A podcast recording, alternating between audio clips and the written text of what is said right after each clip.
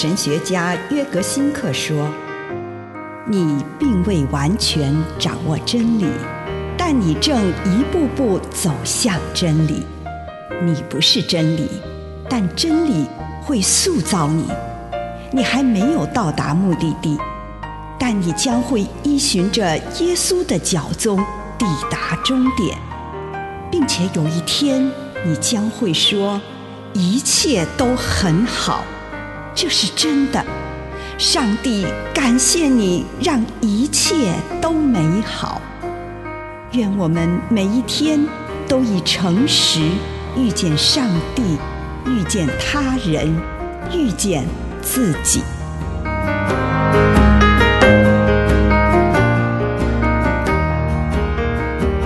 死亡促成人与人的合一。约翰福音十五章。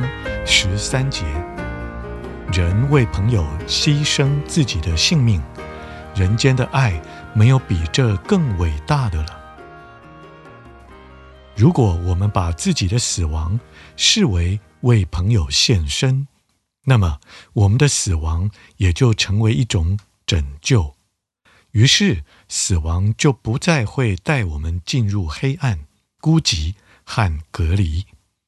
而是带我们进入世人的群体中。我的生和死都不只是为了自己，也是为了别人。在死亡中，可以让我们很清楚地感受到，拯救我们生命的就是爱。如果我们在死亡中让爱变得完全，那么我们的死亡也就属于完全的生命救赎的一部分。耶稣基督的死，同时拯救了我们的生命与死亡。我们的死亡也能够为其他人解除一些桎梏，他们的恐惧因此消除了，并且感觉到可以用新的方法跟我们也跟上帝连结在一起。对我而言，这就是耶稣死于十字架上所成就的整全拯救的奥秘。以上内容。来自南与北出版社安瑟伦古伦著作，吴信如汇编出版之《遇见心灵三六五》。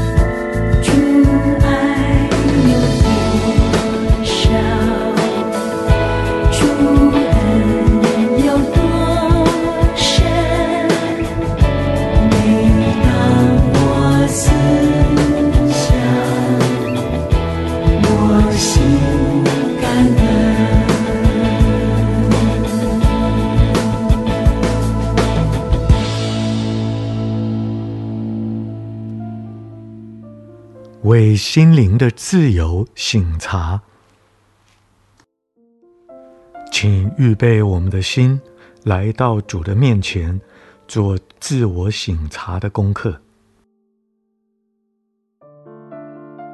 主，我感谢你，让我今天又可以来与你相见，恳求你光照我，引领我，奉主耶稣的圣名，阿门。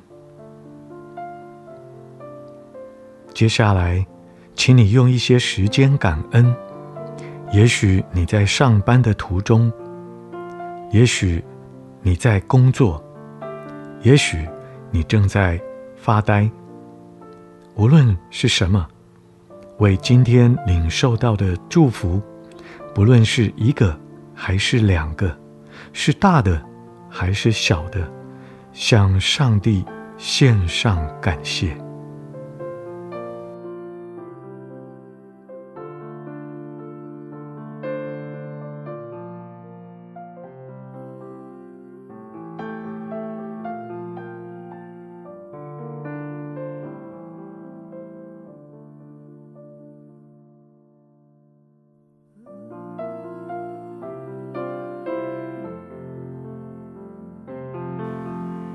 回顾一下，问问上帝：今天什么时候是我最不自由的时候？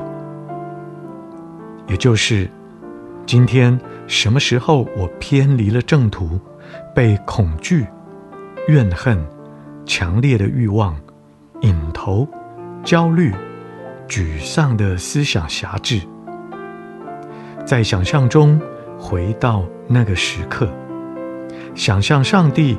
与我肩并肩坐在一起，一同注视那个时刻，看看你自己内心的动向。此时，上帝与我一起注视着我为负面情绪所席卷的心。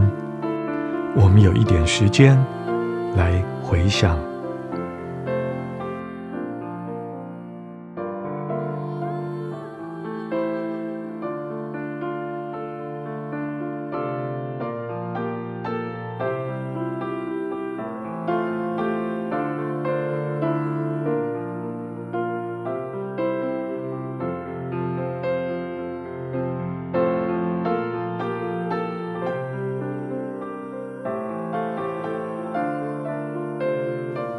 看到了什么呢？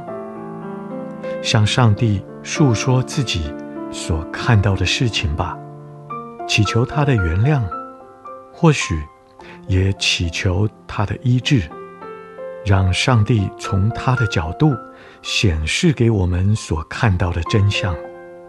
关于这件事，问问你自己，是否让自己感觉到上帝想要告诉我什么事？把这件事向上帝讲吧，尤其是你内心最深的情绪。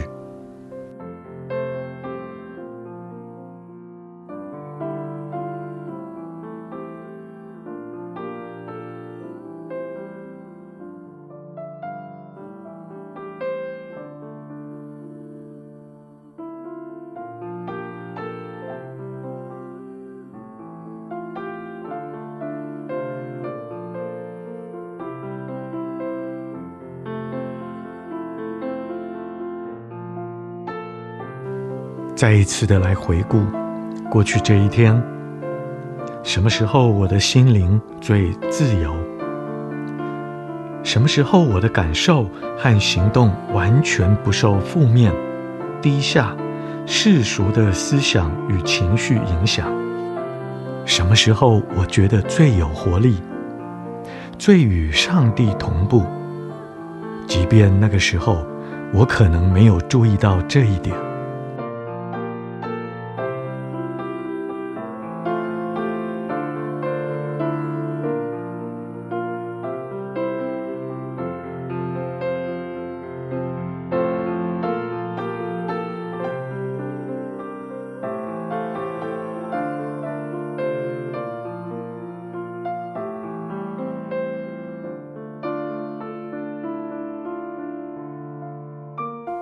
如同之前一样，想象上帝与我一起观看今天这段最充满恩典的时光。我们在祷告中重播这个时刻，不仅看表象，更是观看内心发生了什么，跟上帝开诚布公地说出自己的想法与感受。同时，让上帝向我显示他是如何看待此事的。请你与上帝交谈一会儿，一起欢庆那个时刻。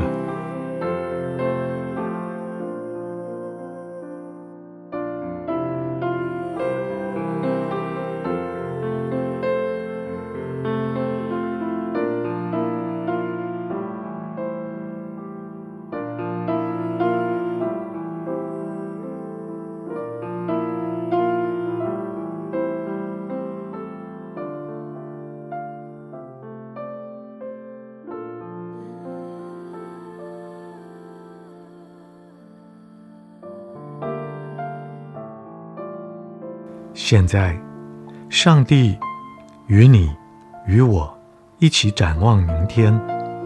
我明天将如何把今天那充满恩典时刻所感受到的自由活出来呢？明天要采取什么态度、行为，使自己避免掉入不自由状态的陷阱呢？为了要活在心灵的自由中，上帝呼召你做什么？现在，请你用你的祷告来回应上帝，回应他，你许下什么呼召的诺言？也祈求上帝帮助我，帮助你，让你我可以信守诺言。